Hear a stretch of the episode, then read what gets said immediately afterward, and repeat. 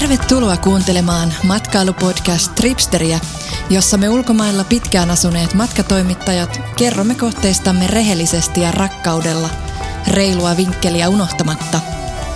Minä olen Paula Kultanen Ribas, Helsingin ja Barcelonan tripsteri, ja otan selvää, mistä matkalla ainakin kannattaa olla kartalla. Tässä jaksossa jututan Tripsterin Peking-oppaan tekijää ja Finlandia palkittua tietokirjailijaa Mari Mannista, joka kertoo meille parhaat vinkkinsä Pekingiin. Lisäksi keskustelemme Marin uudesta kirjasta Kiinalainen juttu, 33 Kiinamyyttiä, jotka vaativat kumoamista. Jaksossa kuulemme myös niistä ruuista, joita oman korttelin kiinalaisravintolasta ei ihan välttämättä saakaan. Olin kerran yhdessä sellaisessa ravintolassa, joka oli erikoistunut erilaisiin peniksi ja. Se oli kyllä ehkä kummallisinta, tosi hienoa. Tervetuloa imemään Tripsterin parhaat matkavinkit suoraan omiin nappikuulokkeisiin. Okei, meillä on tänään täällä Tripsteri podcastissa vieraana Mari Manninen. Tervetuloa. Kiitoksia. Ja Marihan on tämmöinen pitkän linjan toimittaja, Hesarin toimittaja, ja sitten sä asuit Pekingissä 2013-2016. Kyllä, neljä vuotta. Ja siinä aikana kirjoitit myös tripsteri.fi kautta Peking oppaan. Puhutaan kohta siitä, että kuinka kuinka kur, kurrentti se on edelleen. Ja sitten sä oot kirjoittanut suomalaisia sieniä kiinalaisella otteella, reseptikirjan. Yhdessä Inan Ruokalaisen kanssa, se on tämmöinen yhteisprojekti. Ja mm. sitten oot Finlandia palkittu yhden lapsen kanssa kirjasta, joka kertoo tästä Kiinan yhden lapsen politiikasta, kohta siitäkin ehkä lisää. Ja nyt sitten on tulossa tämä ihan uusin, jonka sain lukea ennen julkaisua, mahtava kirja, Ateena-kustannuksen kiinalainen juttu, eli 33 Kiinamyyttiä, jotka vaativat kumoamista. Ja tästä puhumme tänään sitten enemmän. Jep. Ja aloitetaan vaikka ihan heti tästä Tripsterin Peking-oppaasta, että millainen prosessi se oli tehdä ja miten tota, missä tilassa se on nykyään. Se oli hauska prosessi tehdä, koska kun mä asuin neljä vuotta Pekingissä, niin Peking on valtavan iso kaupunki, aivan jättimäinen. Paljon siellä on asukkaita? No sanotaan, että 20 miljoonaa, mutta kukaanhan ei tiedä, kun tämä ihmiset ei aina, aina muista eikä jaksa oikein rekisteröityä, niin voi olla enemmänkin. Ja varmaan tämä yhden lapsen politiikka myös Vaikuttaa siihenkin. Vaikuttaa. Tämä on vaikuttanut siihenkin, nythän ei enää ole sitä, mutta toki sekin. Mutta ei ehkä Pekingissä nyt niin paljon, mutta enemmän maaseudulla, että ihmiset on sitten tehnyt salassa lapsia eikä niitä rekisteröinyt. Joo, mutta siis se oli äh, hauska prosessi, koska samalla kun mä tutustuin Pekingiin ja aina kun mä löysin jotain vaikka uusia ravintoloita tai uusia mahtavia kulmia tai uusia kauppoja, niin sit sai laittaa niitä sinne oppaaseen. Niin sehän oli hirveän kiva. Se oli, Et itekin oppi matkan varrella. Itekin oppi matkan varrella ja kaikista oppimasta pystyi niinku sit jakamaan hyötyä myös muille. Miten sä alun perin siis päädyit sinne Pekingiin ja miksi just sinne? Mä päädyin sinne sillä tavalla, että mun mies, joka on myös toimittaja, meni sinne kirjeenvaihtajaksi ja mä lähdin hänen mukaansa ja olin sitten sen aikaa palkattomalla vapaalla Helsingin Sanomista. Ja tein Pekingissä ollessani freelancerin töitä ja kirjoitin sitten noin pari kirjaa ja sitten tein tätä tripsterihommaa. Mutta sitten sen jälkeen, kun mä lähdin siellä nyt siis 2016 vuoden lopussa, mä olin puolitoista vuotta pois, niin mä en oikein voinut päivittää sitä Peking-opasta sitten. Ja nythän tästä tulee se ongelma, että Peking on varmasti niitä maailman kaupunkeja, joka muuttuu nopeiten. Joten enää ei voi vannoa, että jokainen ravintola, mikä siellä on mainittu, niin on enää niin kuin jos onko yhtä hyvä kuin on joskus aikaisemmin ollut, tai onko sitä enää edes olemassa, että ehkäpä ne korttelitkin on saatettu jopa jyrätä, jyrätä alas ja näin. Mutta onhan siellä on paljon semmoisia osioita, jotka pitää kutinsa. Ja ne osiot on just sellaisia, että miten käyttäytyä hyvin Pekingissä. Ja, ja mitä, nähtävyydetkin. Nähtävyydet, joo, ne perusnähtävyydet, mitä on. Että ei ne Kiinan muuri nyt ole tässä muutamassa vuodessa hirveästi muuttunut, mutta on jopa sekin, koska Oho. sitäkin restauroidaan ja tehdään uusia paikkoja. Ja siis meillähän on muitakin tripsterissä, jotka ei enää asu kohteessaan, mutta tota, Peking on ehkä sitten vielä haastavampi ja toisekseen siellä ei ehkä noin vaan sitten pistäydytä viikonloppureissulla päivittelemässä. Ei, sinne on kaikenlaiset piisumit pitää hommata ja vähän on kallistakin aina piipahdella siellä. Mutta...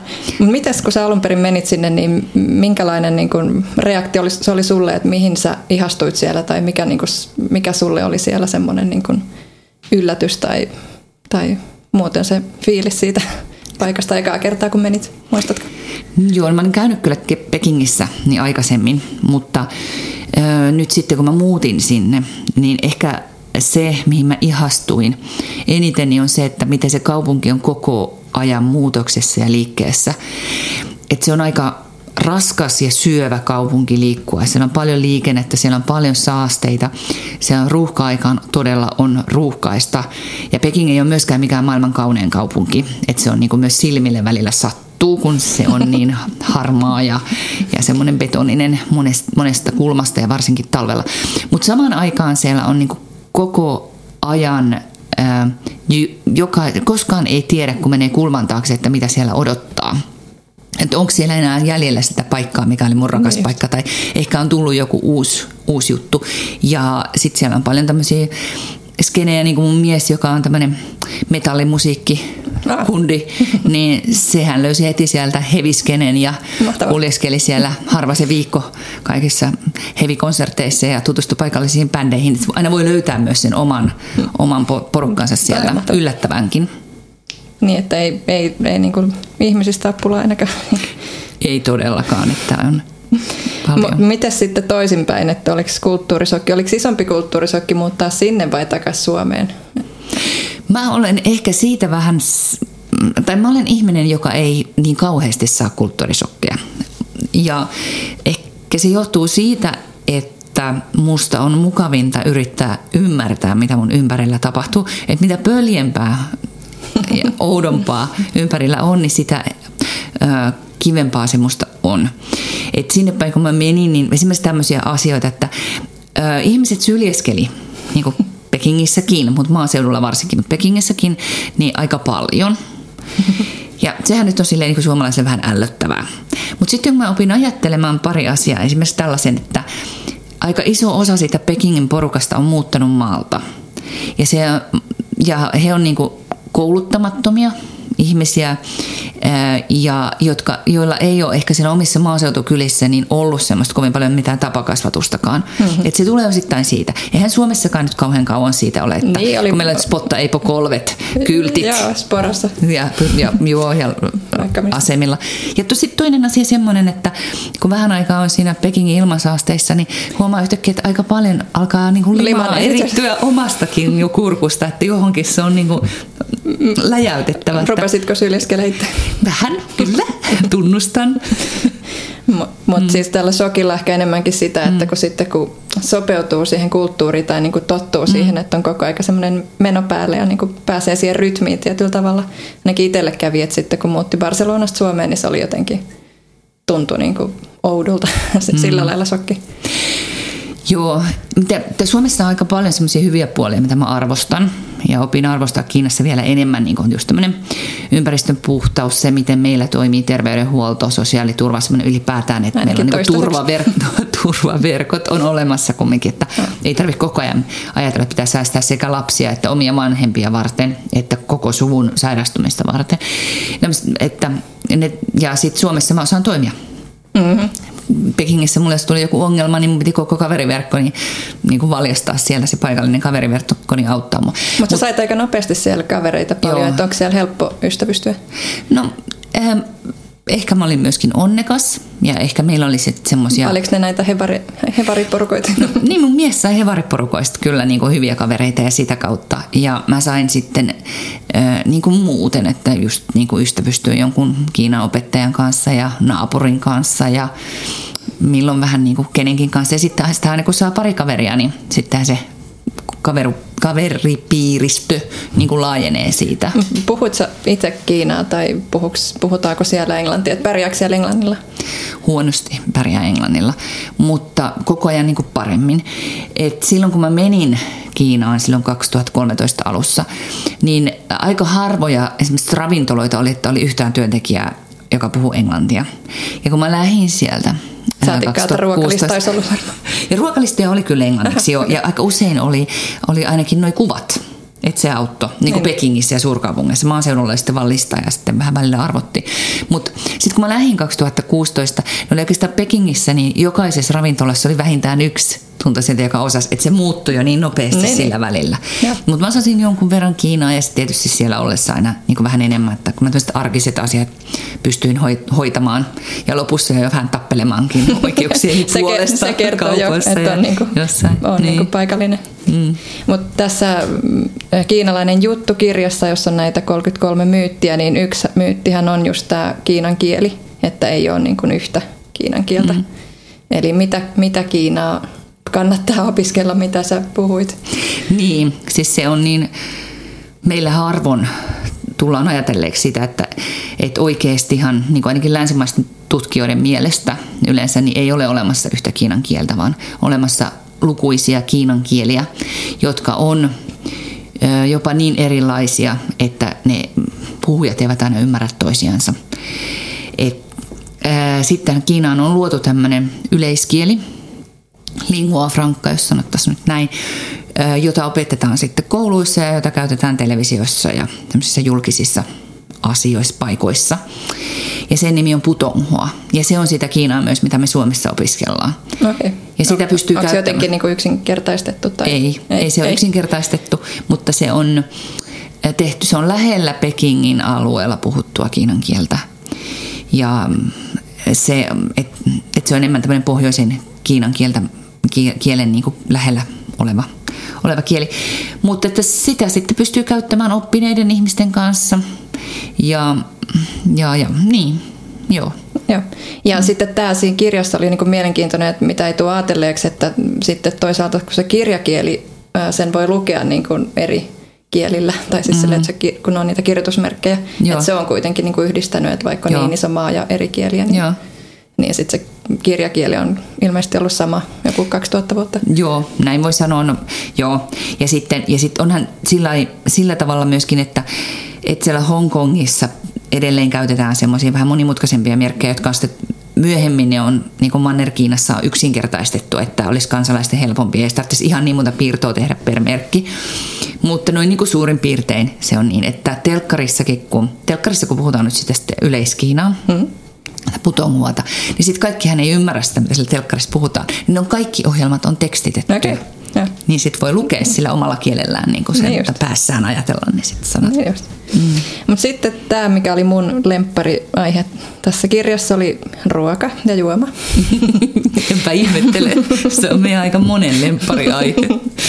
niin, voitaisiin ihan ekana mennä tähän, niin kuin, että tähän yllätykseen, mikä monelle tulee, että se ruoka ei olekaan sitten sitä samaa, mitä on tottunut omassa kortteli kiinalaisessa saamaan. Mm. Joo, mä kuvaan sitä monesti, tämä on vähän rumasti sanottu ehkä, mutta se semmoinen kortteli kiinalaisen ruoka, niin se on semmoista vähän, että kaikki ruoka uisuu semmoisessa limasessa kastikkeessa.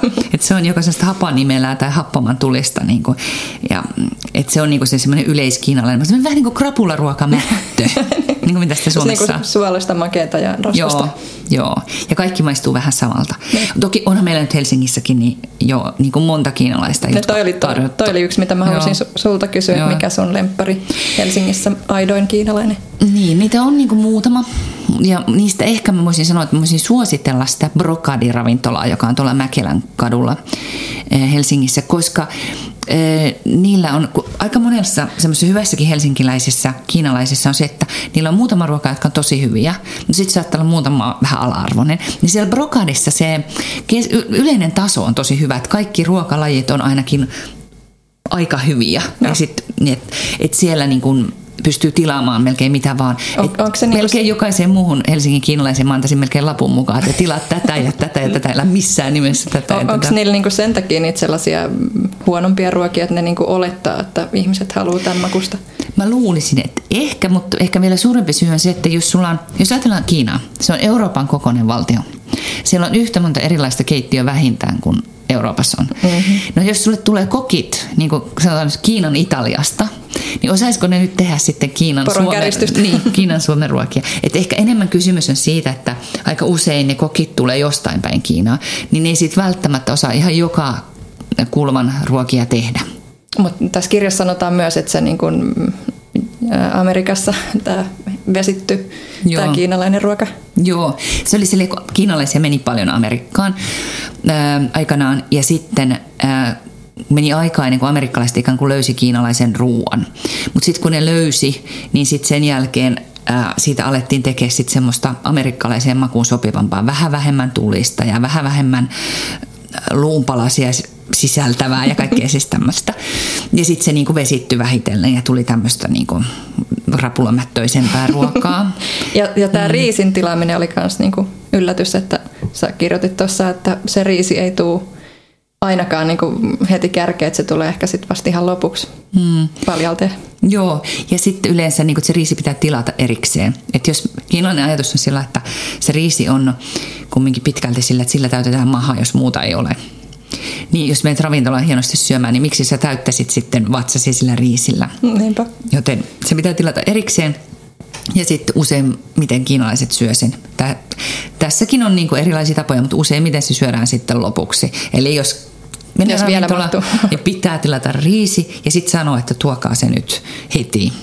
Ja tuoko ne silloin? Tuo ne silloin. Sitten on silleen vähän silleen, että jos ne kauheasti turisteita vaan on silleen vähän, aha, mutta kyllä ne tuo sitten. Ja, ja sitten se, mitä ei saa tehdä, on tökätä ne puikot siihen riisikippoon. Joo. Minkä takia? No se on semmoinen varattu äh, tämmöinen niin uhraamiseen, että esisille kun uhrataan, niin sitten pannaan puikot pystyyn. Tietenkin ne mm. varmaan mm. ymmärtää, jos on turisti, ei Joo, tiedä tätä, ymmärtää. Mutta tämä on ehkä niitä harvoja juttuja, joka saattaa niinku hieman kohahduttaa okay. pöydästä. Kiinalaiset pöytätavat on yleensä semmoisia aika rentoja. Että se on sillä kiva.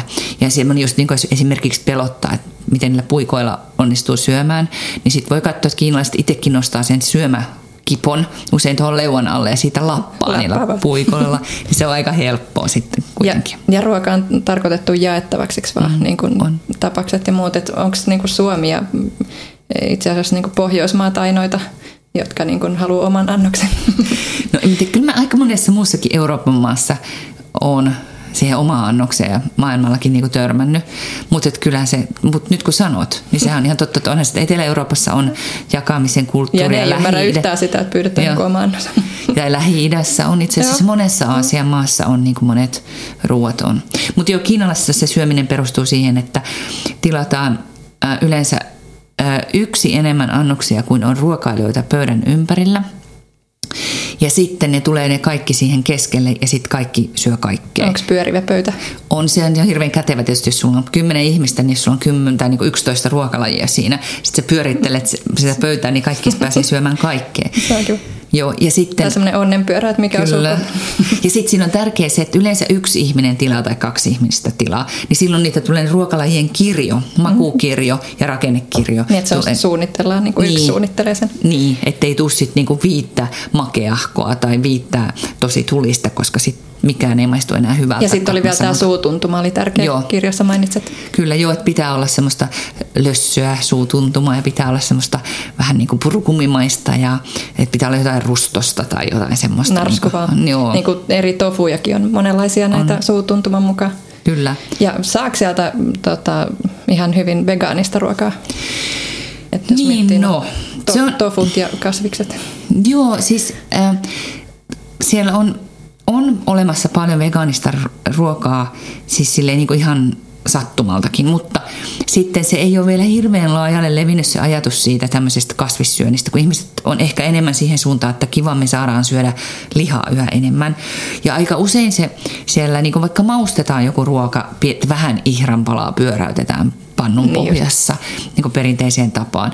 Ja monesti ajatellaan, ja onko siellä näitä kalakastikkeita? Kalakastikkeita on ja monesti ajatellaan, että eihän nyt kanaa mitään lihaa ole mm, tai ei nyt ainakaan. Mutta sitten silleen niin kuin monesti äh, voi äh, sitten sanoa, niin kuin, että vaikka, että että syön kuin buddhalainen tai jotain tällaisia, okay, niin se on siellä, niin, kuin, niin sitten niin kuin saattaa ymmärtää helpommin, että se on semmoinen. Ja kyllähän sitten niin kuin voi kirjoittaa lapulle esimerkiksi, että en en halua, olen kasvissyöjä, en halua mitään lihaa, en kalaa, en kuin, niin kuin kaikkea semmoisen, niin kuin pyytää jonkun tuttavan vaikka semmoisen tekemään sitten. Et onnistuu kyllä. Mm.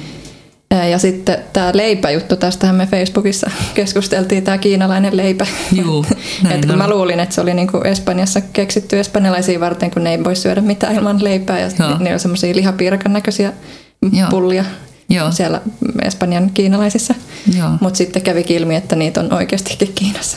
Jo Kiinassa on itse asiassa laajakin leipäkulttuuri, että on olemassa semmoisia, ne on aika usein höyrytettyjä leipiä, semmoisia niin taikinapalloja. Ja sitten monesti ne vaikka taikinapallo on höyrytetty, sitä voidaan syödä sellaisenaan, tai sitten sitä leikataan paloja ja niitä paistetaan. Sitten siellä on tämmöisiä naanleivän tyyppisiä, okay. varsinkin Pohjois-Kiinassa, koska on aika paljon vaikuttanut toi keski-asialainen ja sitä kautta turkkilainen kulttuuri sinne. Siellä on semmoisia rieskan tyylisiä, joita paistetaan tuolla... Uh-huh paistinpannulla. Uunejahan on tosi harvoin käytössä varsinaisesti. Semmoisia niin sen tyylisiä uuneja kuin meillä. Että on niin kuin monenlaista ja sitten on semmoisia erilaisia aamupalaan liittyviä tämmöisiä pullamaisia leipiä tai leivonnaisia. Ai ja aamupalalla syödään jo niin kuin tommosia, ettei riisiä. Joo, siis aamupala on aika usein kotona on se, että mitä on illalliselta jäänyt tähteeksi. Mutta sitten jos menee niin kuin kaupungille tai reissuun tai, tai ei ole mitään, niin sitten aika usein on kyllä jotain tämmöistä just höyrytettyä leipää tai jotain tämmöistä vähän makeampaa semmoista pullon tyyppistä, mitä syödään sitten. Tämä on aika yllätys, että kun suomalaisissa, suomen kiinalaisissa ei ole näitä leipiä. Joo, se on. Joo, että osa niistä leivistä on ihan hyviä, niin kuin ne nanleivät ja paistetut rieskat tämmöiset, mä en koskaan oikein näihin höyrytettyihin päässyt niin kuin ymmärtämään niiden suuruutta, mutta kyllä moni länsimaalainen niistä tykkää. Mutta kiinalaiset syö ylipäätään aamupalan, että on tärkeää saada jotain lämmintä. Eli ne syö aika paljon sellaista laihaa riisivelliä, johon ne sitten laittaa... Riisipuuro. Niin semmoista riisipuuroa, jossa ei ole suolaa eikä sokeria, mutta semmoista löysää vellimäistä.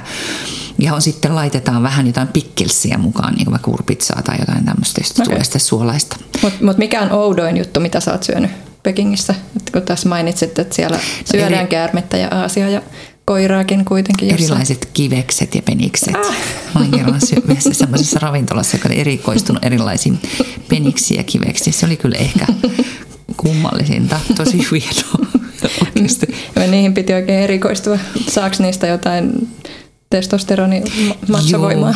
Joo, joo tämä oli niin kuin sinähän vähän kyselit, että miksi näitä pitäisi syödä ja kuka näitä syö, niin sitten vähän punastellen kertoo, että no miehille tämä on kiva. Eli tämä on tämmöinen mieskunto. Niin su, mieskuntojuttu oli aika paljon. Mä luulen myöskin, että tämä, siellä oli ihan halvin ravintola, niin se oli varmaan pröysteily.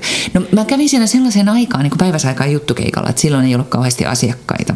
Että enemmän illas, illas, illallisaikaan varmaan siellä on. Että... Näkeekö, näkeekö sen paikan nimestä sen, sen mitä ne tarjoilee. Muistaakseni kyllä. Tästä on nyt sen verran aikaa, että mä en muista ihan varmaksi. Se saattoi olla, että se oli joku semmoinen hieno kiinalainen runollinen ilmaisu jollekin joku elimelle. elimelle tai jotakin, joku sade, joka aina tarkoittaa niinku yleensä niinku rakastelua tai jotain muuta. oli vaan tämmöinen ehkä, en muista. Mutta koiraa et ole maistanut? On maistanut koiraakin, kyllä. Mm-hmm. Et, äh, Mutta äh, siis kerran olen kiinalaisessa äh, ravintolassa – niin maistanut koiraa. Mutta sitä ei kyllä yleensä kiinalaisissa ravintoloissa koiraa ei ole. Toi kyllä vain kiinankielisen listalla. Että kiinalaiset on, tai no, sanotaan nyt näin, että Kiinassa on olemassa semmoisia alueita ja sellaisia kaupunkeja, jotka on niin koiran lihastaan kuuluisia.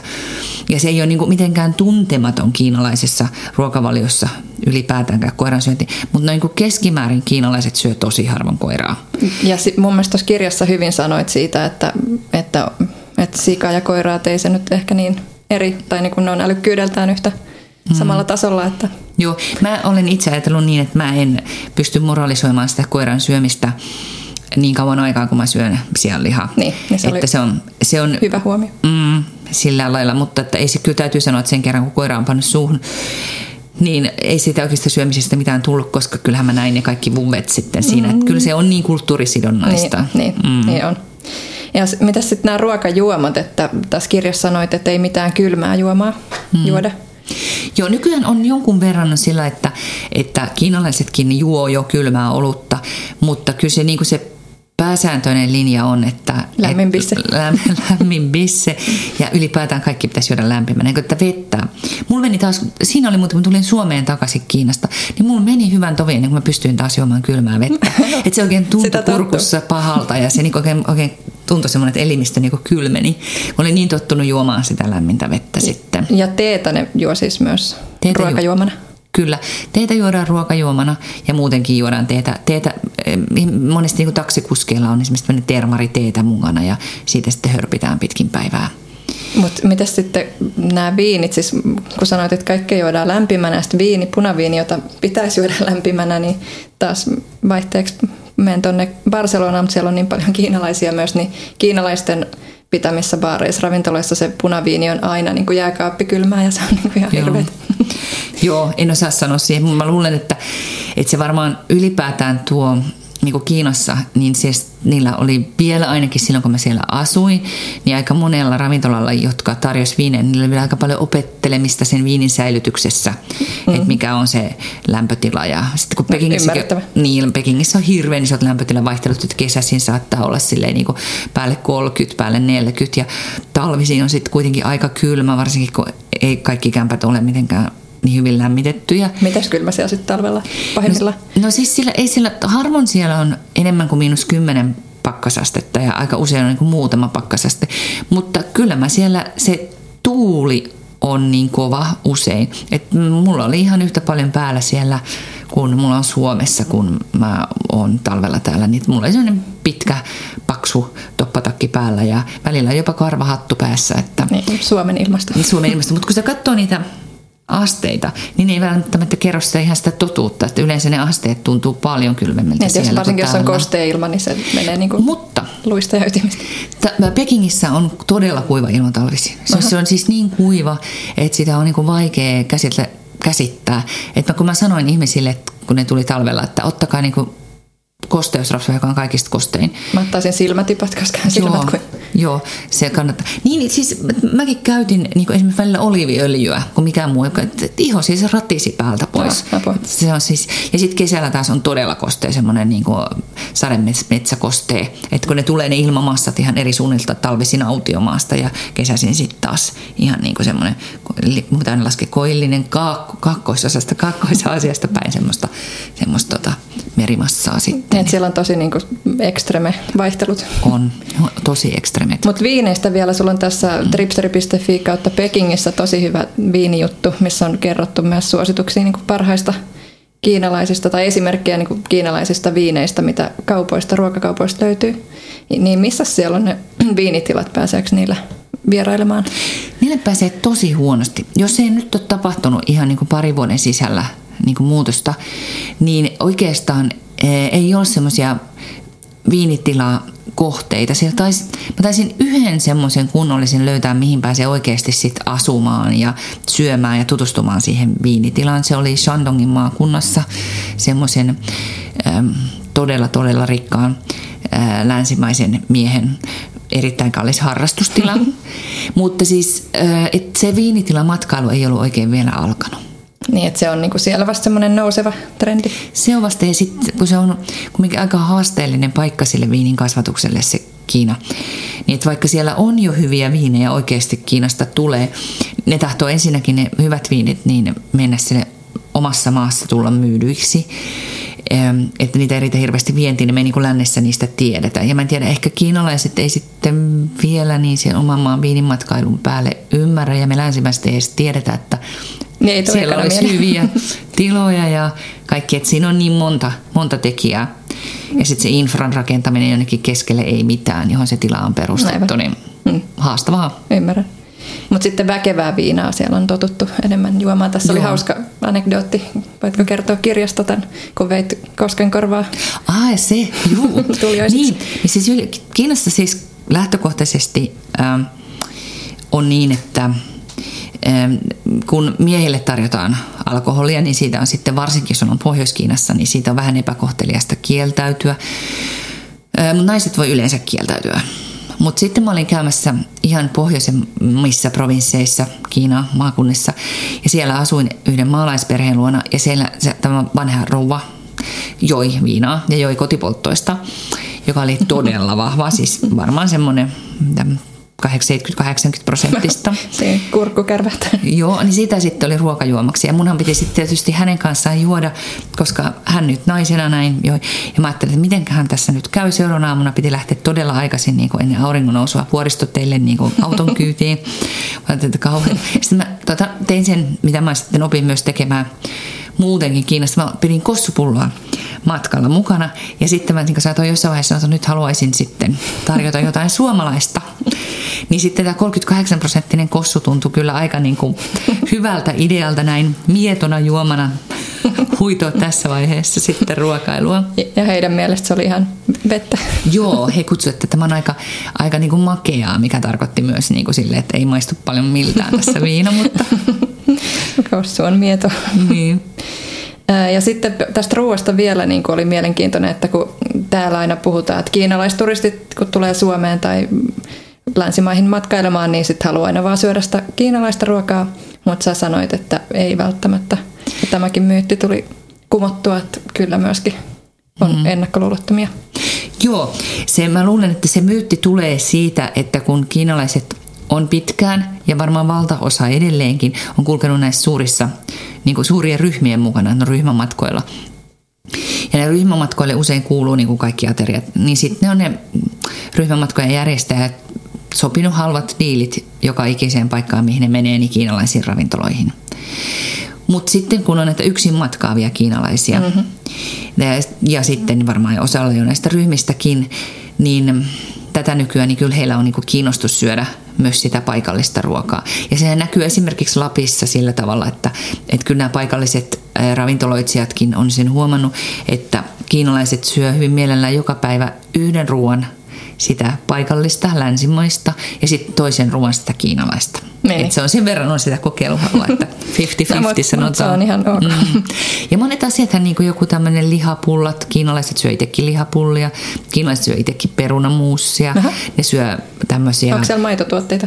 Maitotuotteita on aika vähän, mutta soijamaitotuotteita niin, on. Niin kuin, esimerkiksi lämmin soijamaito on niin kuin aamupala Joo. yksi, yksi, yksi niin kuin muiden joukossa. Että... Mitäs, juodaanko siellä kahvia ollenkaan? Onko pelkästään teetä? Nykyään se kahvihan on niinku tämmöinen fiini juoma, sillä on paljon Starbucksia ja muita, on Costa Cafe, taisi olla toinen tämmöinen firma, joka on levinnyt, että se on niinku tälleen niinku hienoa juoda kahvia. Moni kiinalainen juo myös pikakahvia, tykkää enemmän siitä kuin sitten tämmöisestä, mutta että, että kyllä se, se kahvinjuonti on niin kuin leviämässä. Ja aika moni mun kiinalainen tuttuni halusi tavata Starbucksissa, koska sitten pystyy ottaa niin kuin someen kuvan ja somettaa, että olen täällä hienossa Starbucksissa. Mm. No Sitten sit jos mennään näihin käytöstapoihin, joka oli yksi kirjan myyteistä, että, että suomalaisilla on ehkä sellainen käsitys, että on niin kuin kiinalaiset töykeitä ja töni ja, ja syljeskelee ja muuta tällaista röyhkeitä, mm. niin mit, miten sanoisit tähän? To, niin kuin se on, tavallaan se on tottakin, että joo on syljeskelyä ja on jonoissa ohittelua ja, ja on semmoista tönimistä. Tosin, että niin suomalaiset sit kun tähän otetaan niin rinnalle, niin mä kyllä sanoisin, että kyllä suomalaisetkin vetää aika hyvin niin sille jossain kaikissa busseissa sun muita, niin paljon anteeksi pyytelet siitä vaan niin rysästä läpänsä, mm, ja ryöstetään niin aina tunnuksista läpi ja läiskitään ovet niin takana tulevan naamalle, että meillä ei ole ehkä tässä suhteessa niin hirveästi varavalittaa, mutta mutta sitten...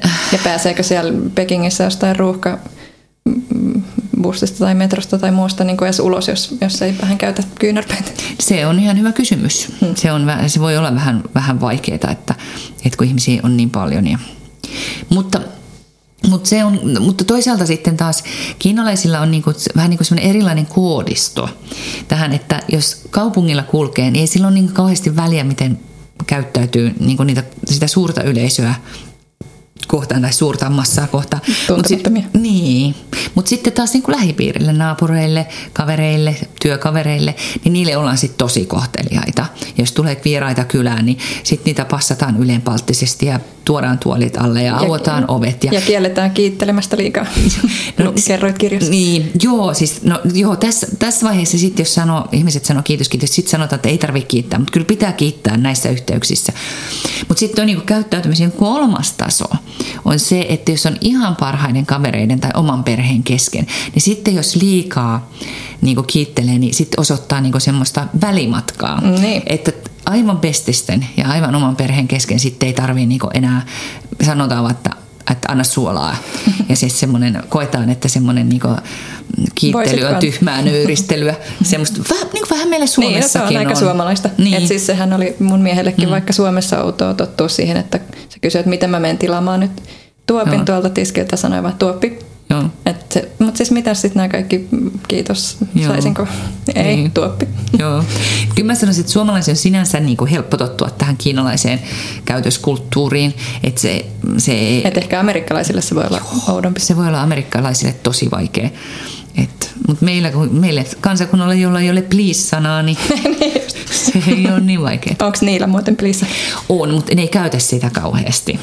Joo. Ö, Sitten tota, näistä ilmansaasteista, joka oli myös toinen semmoinen myytti, että, että siellä on tosi saasteista. Ja äsken sanoitkin, että on saasteista, mutta kuitenkaan se ei ole maailman saastuneimpiakaan kaupunkeja. Mm.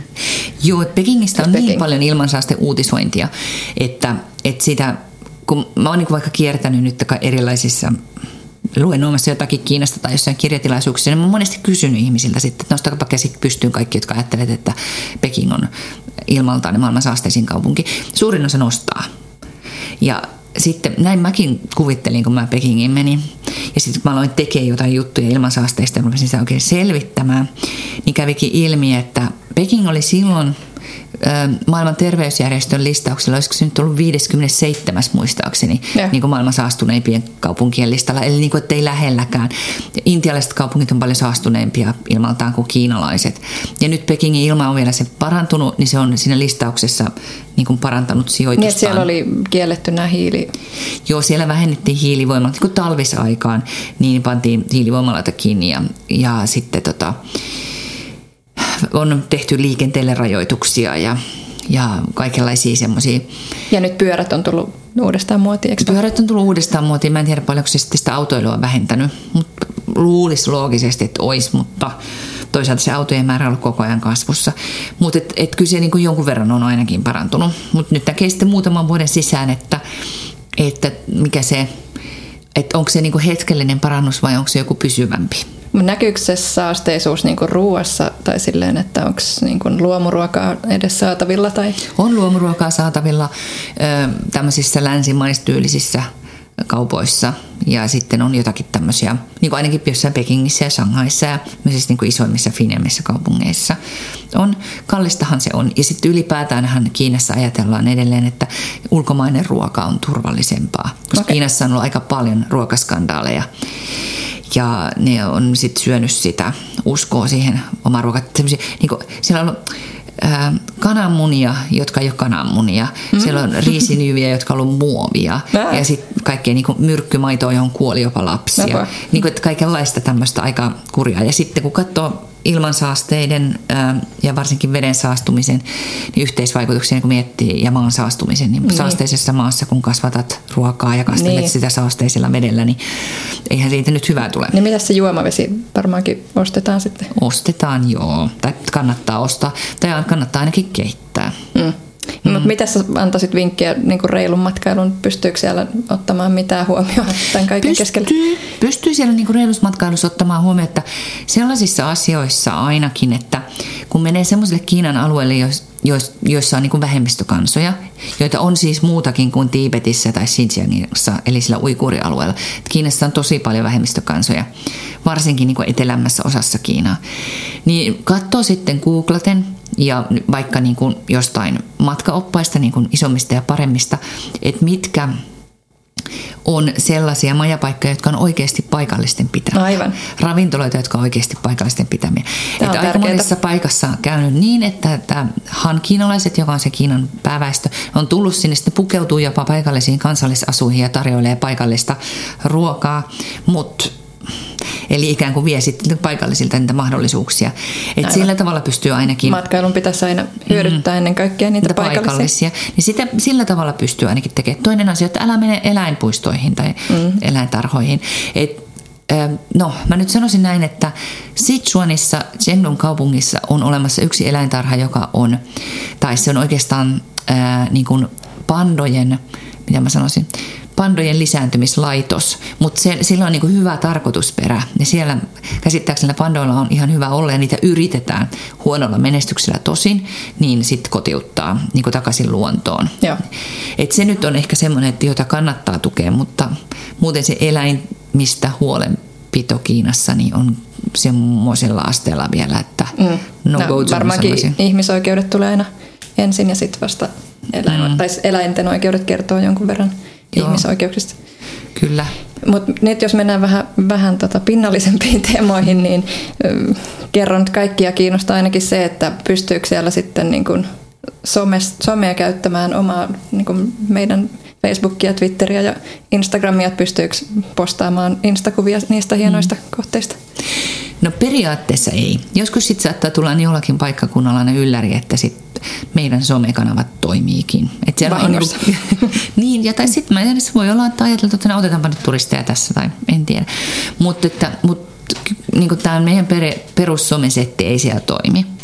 Mutta sitten voi ostaa tämmöisen VPN, tämmöisen Virtual Private Network-systeemin, joka siis tapahtuu ihan, että se ostetaan ennen matkaa. Suomesta? Niin ennen matkaa ostetaan netistä se, koska sitten taas Kiinassa on blokattu niin, että sä et voi yleensä ostaa niitä sitten Kiinassa Aivan, tietenkään. muuten paikalliset ostaa. Niin, niin. ja sitten on olemassa myös paikallisia VPN, mutta ne ei toimi välttämättä yhtä hyvin ja sitten ihan hyvällä syyllä jotkut epäilee, että ne on myös samalla vakoiluohjelmia. Mm-hmm. Eli siis tämmöisen VPN-hommaa sitten ja sitten äh, eri VPN on paljon erilaisia, sitten kannattaa vähän googlailla, että mitä viime aikoina on toiminut, koska aina välillä blokataan sitten joku VPNkin toimimasta. Mutta Tois... periaatteessa kuvat talta ja sitten Instaan vasta sitten matkan jälkeen. Matkan Vähän jälkeen, niin kuin jos... sometaukoa saa samalla. Niin, jos ei ole VPN, niin näin sitten kannattaa tehdä. Joo. Otetaanko tähän loppuun vielä tämmöinen niin matkailuaiheinen sun, sun suosituksia matkailijoille, jotka lähtee Pekingiin Okei, aika rupeaa loppumaan. niin äh, sanoppa ihan alkuun, että mikä sun lempikaupungin osa tai katu on Pekingissä? Apua. Se oli Bao Hutong, äh, joka oli tämmöisessä niin rumpu- ja kellotornin lähellä. Semmoinen, se oli semmoinen hutongi, jossa oli paljon kivoja baareja ja ravintoloita ja näin. Nyt viimeksi kun mä kävin Pekingissä vuosi sitten, niin se oli muurattu umpeen, niin kuin siis rakennettu siihen niin kuin semmoinen tiilimuuri Aha. siihen katua vasten, niin kuin tosi monen hutongiin oli tehty.